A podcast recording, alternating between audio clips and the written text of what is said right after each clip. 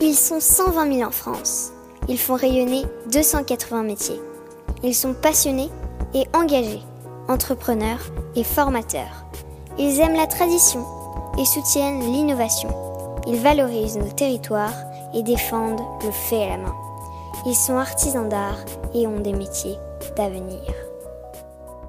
Cet épisode est soutenu par l'association Villes et Métiers d'Art. Ce réseau regroupe environ 600 communes qui s'engagent entre autres à favoriser l'installation de professionnels des métiers d'art dans la ville, organiser des actions de communication et de sensibilisation, développer le tourisme culturel et accompagner les actions de formation. Bonjour à toutes et à tous, vous qui êtes passionnés d'artisanat d'art. Je suis Odoguet et vous écoutez le podcast Voix de Artisans d'avenir. Avec Philippe Azet, nous avons créé Artisans d'avenir pour que l'artisanat d'art fasse de nouveau partie de notre quotidien. Nous accompagnons les artisans d'art et futurs artisans dans la construction de leurs projets, de l'orientation au développement de leur entreprise. C'est pourquoi nous invitons des artisans d'art à nous faire découvrir leurs réussites, leurs erreurs, leurs astuces de tous les jours et leurs défis de toute une vie. Un dialogue en toute transparence pour que l'aventure entrepreneuriale des uns puisse éclairer et inspirer celle des autres. Pour vous inscrire à nos événements ou pour suivre notre actualité, nos entretiens, nos témoignages écrits, nos ateliers de mentorat, abonnez-vous à nos pages Artisans d'avenir sur Instagram, Facebook et LinkedIn. Aujourd'hui, nous partons à la rencontre de Janaïna Milero. Janaïna voulait être costumière et finalement c'est dans la plume qu'elle a trouvé comment créer la magie. Elle est issue d'une formation de design textile, d'abord à Dupéré puis à l'ENSI, où elle a appris comment la créativité peut être mise au service d'un usage. Elle développe alors son propre savoir-faire plumassier qu'elle consacre au secteur de la mode et de la décoration d'intérieur. Janaïna a été lauréate du prix Elle des artisanes en 2021 et c'est dans ce cadre que nous sommes allés à sa rencontre pour qu'elle nous explique en particulier la façon dont elle aborde son processus créatif, seule, avec d'autres artisans d'art et aussi avec ses clients. Belle écoute Bonjour Janaïna, merci de m'accueillir dans ton atelier rue Savin. Alors, pour commencer, est-ce que tu pourrais nous expliquer un peu ton parcours et le moment où tu as décidé d'aller vers la plume? Quel a été ton cheminement pour, pour arriver jusque, jusque là Donc moi, je me suis formée au design textile. Et avant de te former au design textile, est-ce que tu te disais euh, je veux aller vers le design textile parce que tu voulais aller vers la plume Qu'est-ce que, avant même de choisir tes études, hmm. tu t'es dit? Depuis toute petite, euh, j'avais euh, cette vocation de costumière. J'avais envie d'être costumière et euh, quand j'ai commencé mes études supérieures, je me suis d'abord dirigée vers une Hippocagne et puis c'est que après ces études-là que j'ai décidé donc de me former vraiment euh, plus à un métier euh, artistique, à revenir un peu à cette euh, vocation d'enfant. Et donc j'ai découvert une formation de costume qui avait une école préparatoire, donc au lycée Paul Poiret. Et pendant cette année-là, j'ai appris un peu la couture, un peu les arts appliqués, et je me suis rendu compte que la couture, c'était pas du tout pour moi. Par contre, j'ai découvert cette même année la formation de Dupéret, donc à l'époque le diplôme de métier d'art textile avec cette option broderie qui m'a vraiment euh, enchantée, qui m'a beaucoup séduite pendant la visite des portes ouvertes. Et euh, on peut dire que c'était un peu euh, un premier pas comme ça vers, vers la, transformation un peu de, ma vocation. Donc j'ai adoré découvrir voilà, tout ce travail de broderie qui était réalisé par les élèves. Et là, tu apprenais le savoir-faire à Dupéré? Alors, donc, euh, jusqu'à aujourd'hui, donc c'est Monsieur Henri qui enseigne à Dupéret et il nous propose d'apprendre à la fois le savoir-faire, mais surtout la création. Dupéret, c'est vraiment une formation, en tout cas à l'époque, euh, c'était vraiment axé autour de la création avec une discipline pour support, en l'occurrence euh, la broderie. Et donc au terme de cette euh, formation, moi j'ai eu envie de, continuer à me former et euh, j'ai eu la chance donc d'être acceptée à l'ENSI dans un département donc de design textile qui là formait aussi beaucoup aux techniques, donc surtout la technique du tissage et de la maille, mais avec une vision hyper différente de celle de, de. C'est-à-dire que là, où à Dupéret, l'axe était vraiment de mon point de vue, hein, beaucoup plus euh, euh, autour de la recherche, euh, autour de, la création et de l'exploration et de l'enthousiasme de la créativité. à l'ENSI, le, point central, c'était plutôt l'usage.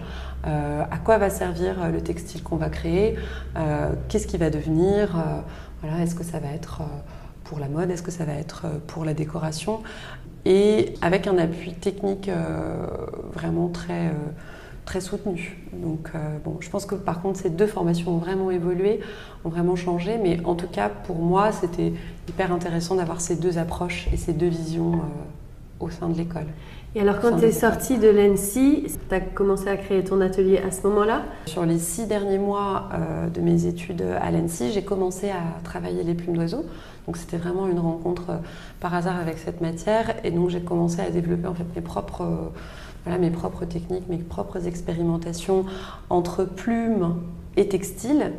Et euh, effectivement, assez rapidement, après mes, études, j'ai bah, cherché à, développer ma propre activité, notamment autour de ce dernier projet, de ce projet de diplôme qui mêlait les plumes et le textile.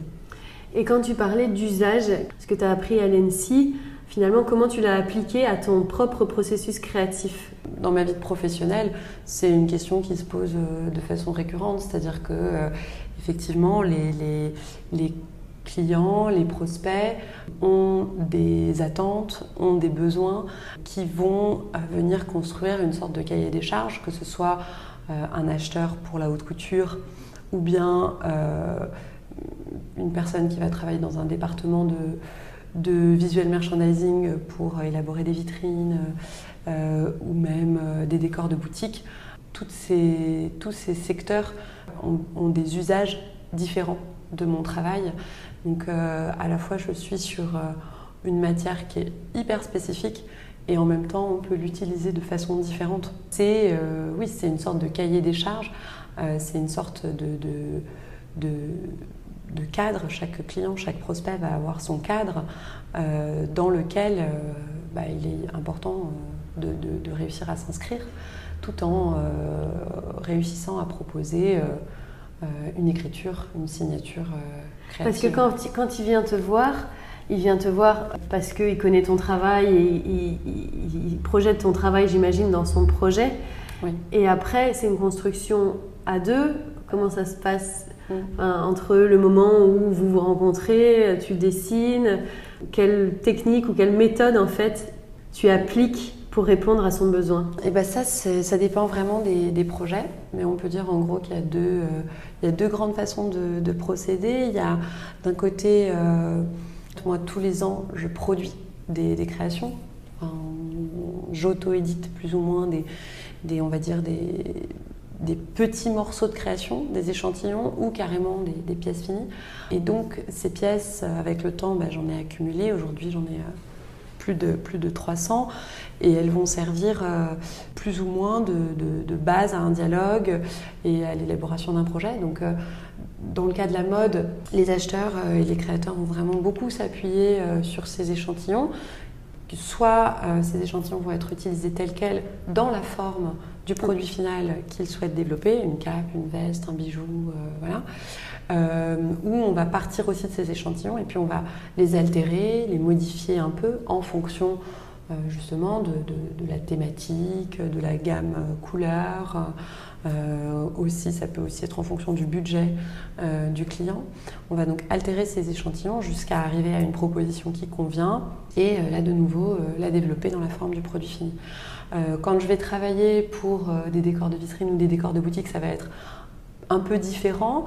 Toutes ces créations que j'ai faites et puis aussi maintenant les créations passées que j'ai développées avec les clients vont servir aussi de base puisque euh, c'est quand même ce que, ce que, tu disais, mais c'est un peu aussi la, spécificité de, de, la façon dont je travaille, c'est que les gens viennent vraiment à moi pour les créations que je fais que ce soit celle que j'ai déjà fait pour les clients ou celle que j'élabore de façon complètement autonome.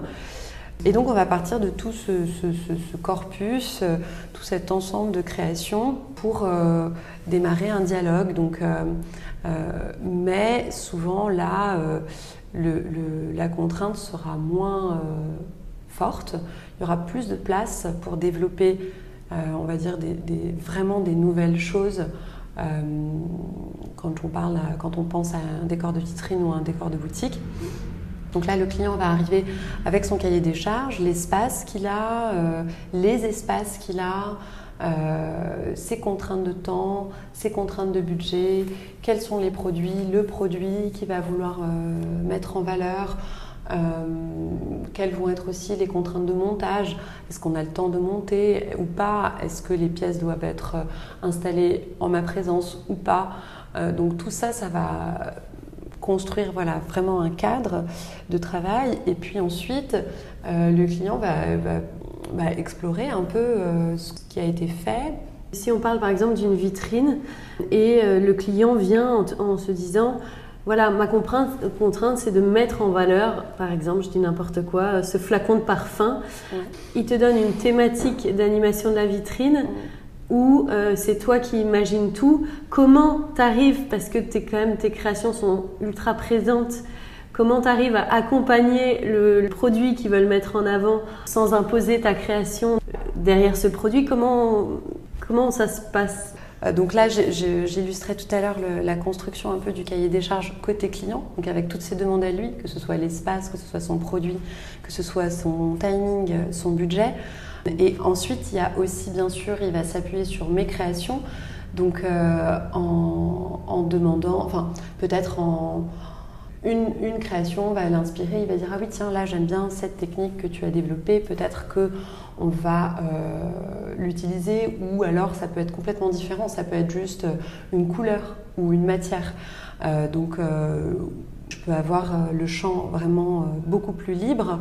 Ça va vraiment dépendre des projets. Et puis, donc, à partir du moment où on a donc plus ou moins d'éléments, je vais commencer là à faire des propositions en réponse, qui souvent les premières propositions, ça va être des esquisses, des croquis, parfois des croquis, euh, souvent des croquis tout de suite accompagnés de, premiers tests physiques, matériels, euh, ou bien d'échantillons de, que j'ai déjà fait pour pouvoir euh, voilà, expliquer. Donc, euh, en gros, on aurait cette forme, ce volume, cette surface, accompagnée de cette matière, de cette couleur, de cette espèce de plume, de cette technique. Euh, voilà. Et donc là, ça va être les premiers jalons pour construire un peu euh, l'idée.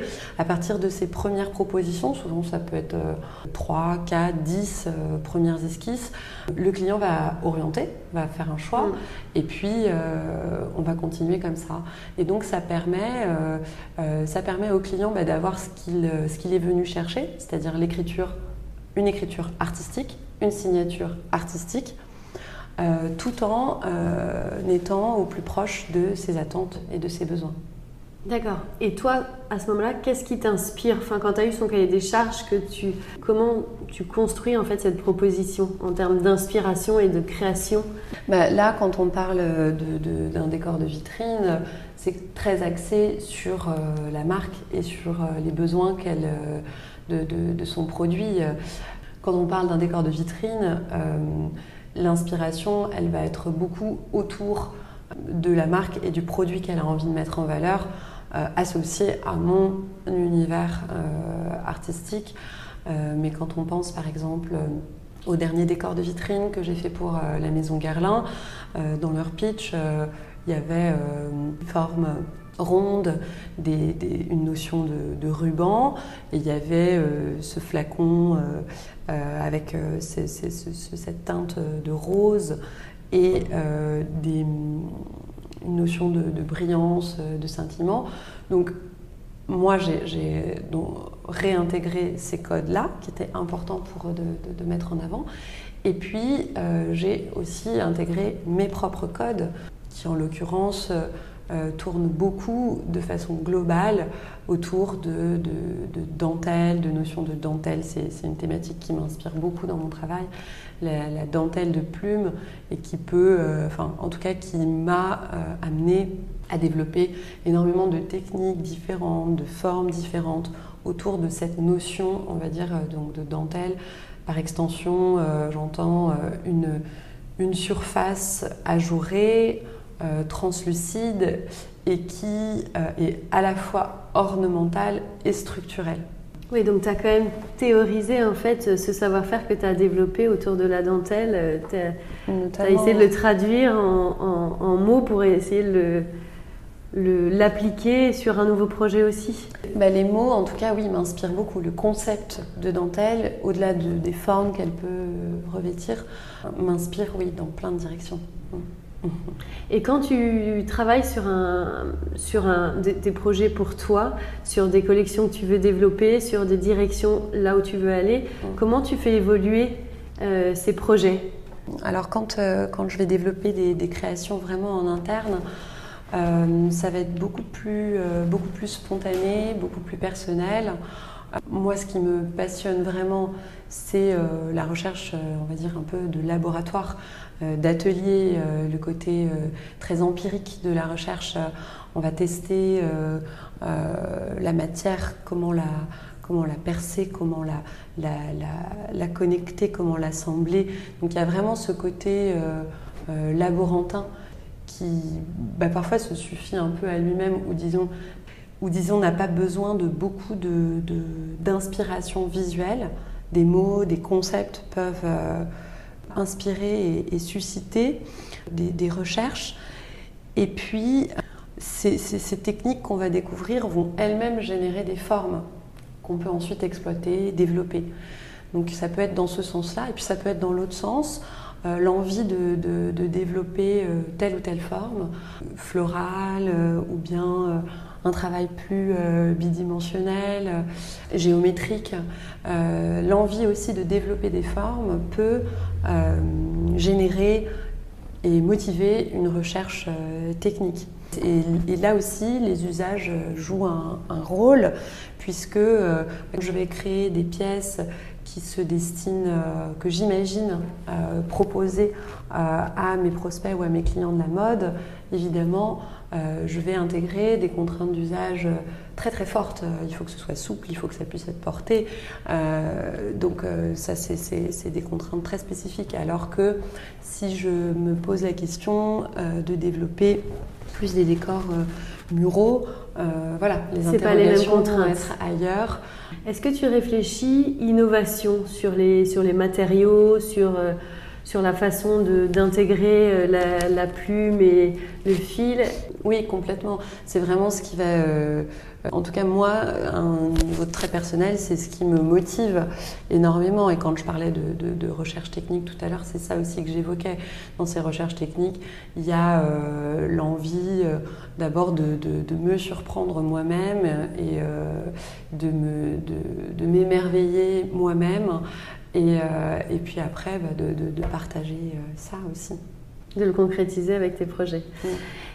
Et dans tes inspirations, quels sont les, artistes ou, les, euh, là où tu aimes aller pour t'éveiller, éveiller ta, susciter ta, curiosité? Mon inspiration, elle est fluctuante en fait.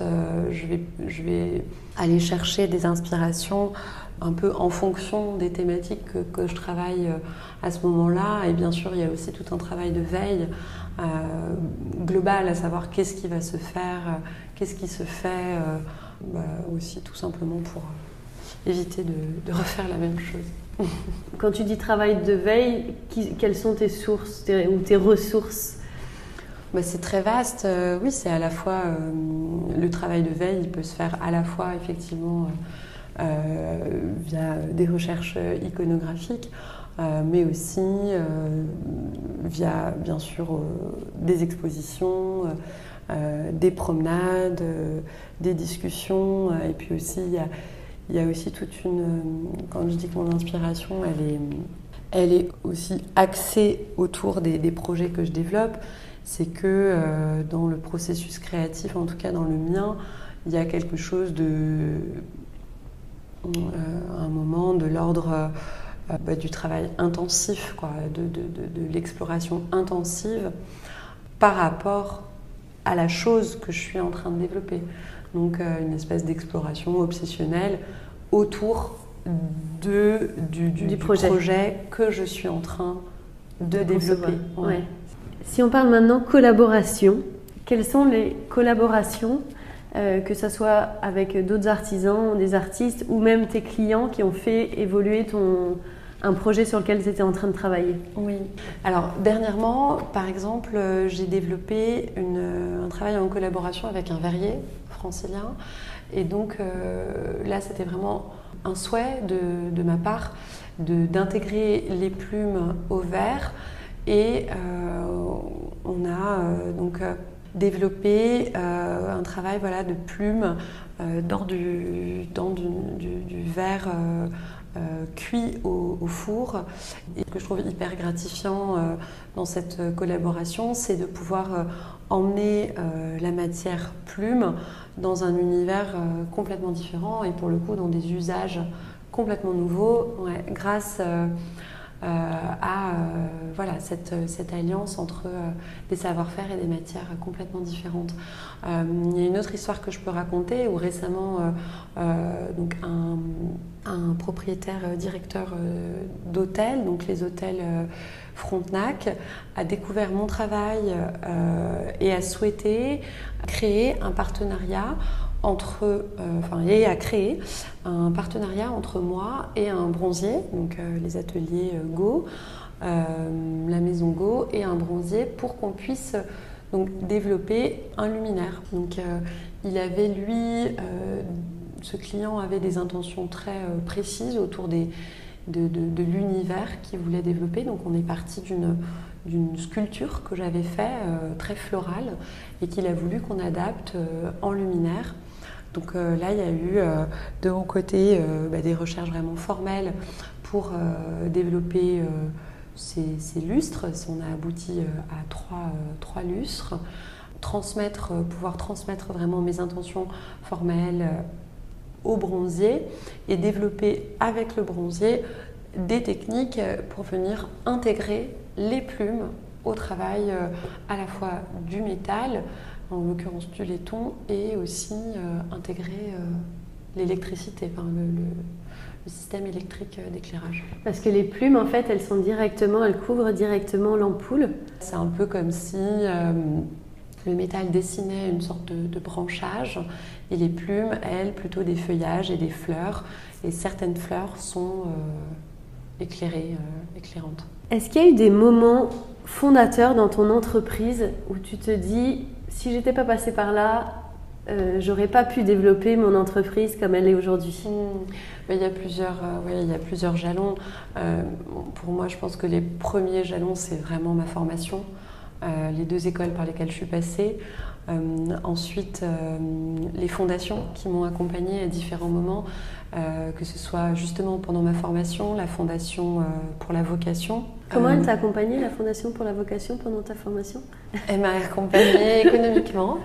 économiquement. Et puis euh, après, euh, au début de mon cursus professionnel et jusqu'à aujourd'hui, elle m'a accompagnée aussi économiquement, à des moments très précis au début de mon activité.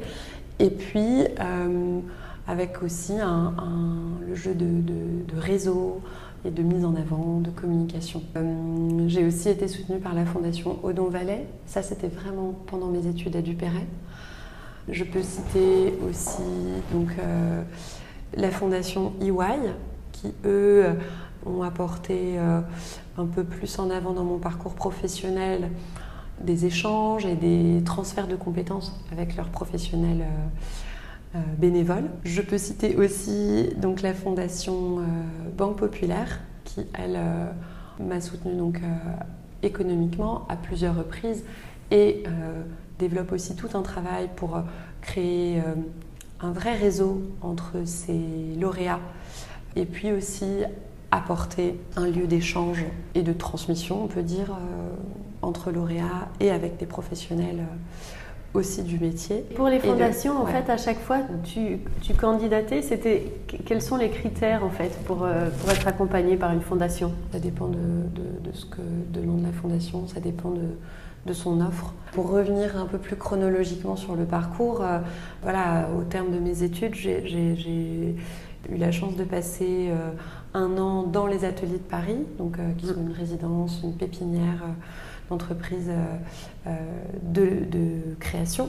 Donc cette résidence voilà, m'a permis encore une fois d'intégrer un réseau de jeunes créateurs, mais aussi euh, de me former, on va dire, aux bases de, l'entrepreneuriat, euh, voilà, de m'initier euh, à l'entrepreneuriat et puis bien sûr d'avoir un espace, un lieu concret où travailler. et ensuite d'être aussi dans ce réseau de institutionnel, un réseau de la Paris peut parler aussi de Première Vision, qui est euh, donc un salon de textile de mode euh, auquel j'ai participé dès le début de, mon activité et qui a vraiment en fait permis de lancer mon activité. C'est-à-dire que j'étais en fait euh, jeune diplômée. Hein. Au bout d'un an, j'exposais sur ce salon, donc un salon. et là, tu avais présenté quel type de pièces sélection.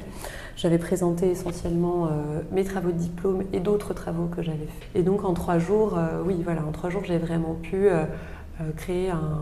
Toucher des professionnels. en fait. c'est ça, c'est ça. C'était ton premier, tes premiers clients viennent de ce salon? Plus ou moins, pas vraiment, mais disons que même si mes tout premiers clients ne sont pas vraiment venus du salon, c'était d'une façon indirecte, on va dire oui. Oui, donc ce salon ensuite, je l'ai répété annuellement, j'y ai participé tous les ans. Et puis, euh, je peux aussi parler de mon agent. Donc, en 2013, euh, de, trois ans, on va dire, après que j'ai vraiment euh, lancé mon activité, j'ai commencé à travailler avec un agent, Thierry Kaufmann, qui donc lui m'a vraiment ouvert, on va dire, justement à ce que j'ai évoqué tout à l'heure, le décor de vitrine, les décors de boutique.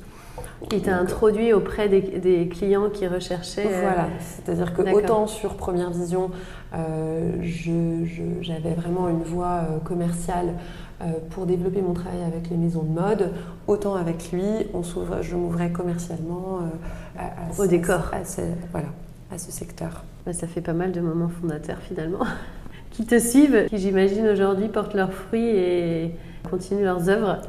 Et ma dernière question, si tu avais, si tu recommençais aujourd'hui, est-ce que tu ferais des choses différemment? Pas forcément d'ailleurs. Plus dans l'idée de, transmettre euh, euh, quelque chose euh, à des jeunes créateurs, entrepreneurs. Moi, il y a quelque chose qui m'a, quelque chose qui pour moi est vraiment hyper important. et je pense que c'est valable pour tout entrepreneur. En fait, c'est de, c'est de vraiment donner de la valeur aux gens qui nous entourent à notre réseau et d'abord à notre réseau très proche. Parce que oui, euh, en tout cas, moi, je suis une personne qui a tendance à, être euh, très autonome, très indépendante et être euh, entourée, être bien entourée. Et d'ailleurs, souvent, c'est d'abord par son réseau le plus proche, sa famille, ses amis.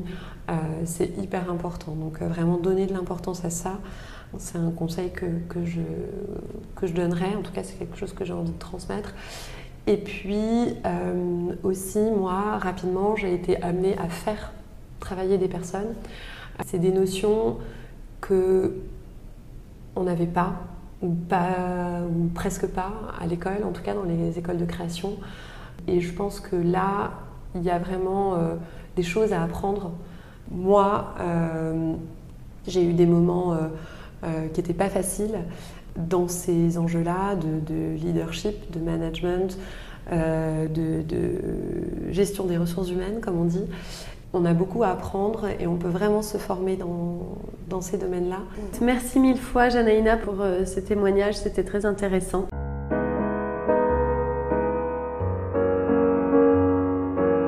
Et voilà, c'est terminé pour aujourd'hui. Nous espérons que vous avez passé un bon moment enrichissant. Si vous voulez nous aider à faire découvrir le podcast et si vous pensez qu'il est nécessaire de faire connaître les parcours des artisans d'art et de leurs entreprises, parlez de nous autour de vous. S'il vous reste maintenant encore 30 petites secondes, notez ce podcast avec 5 étoiles sur la plateforme d'écoute que vous utilisez. Merci et à bientôt pour un nouvel épisode.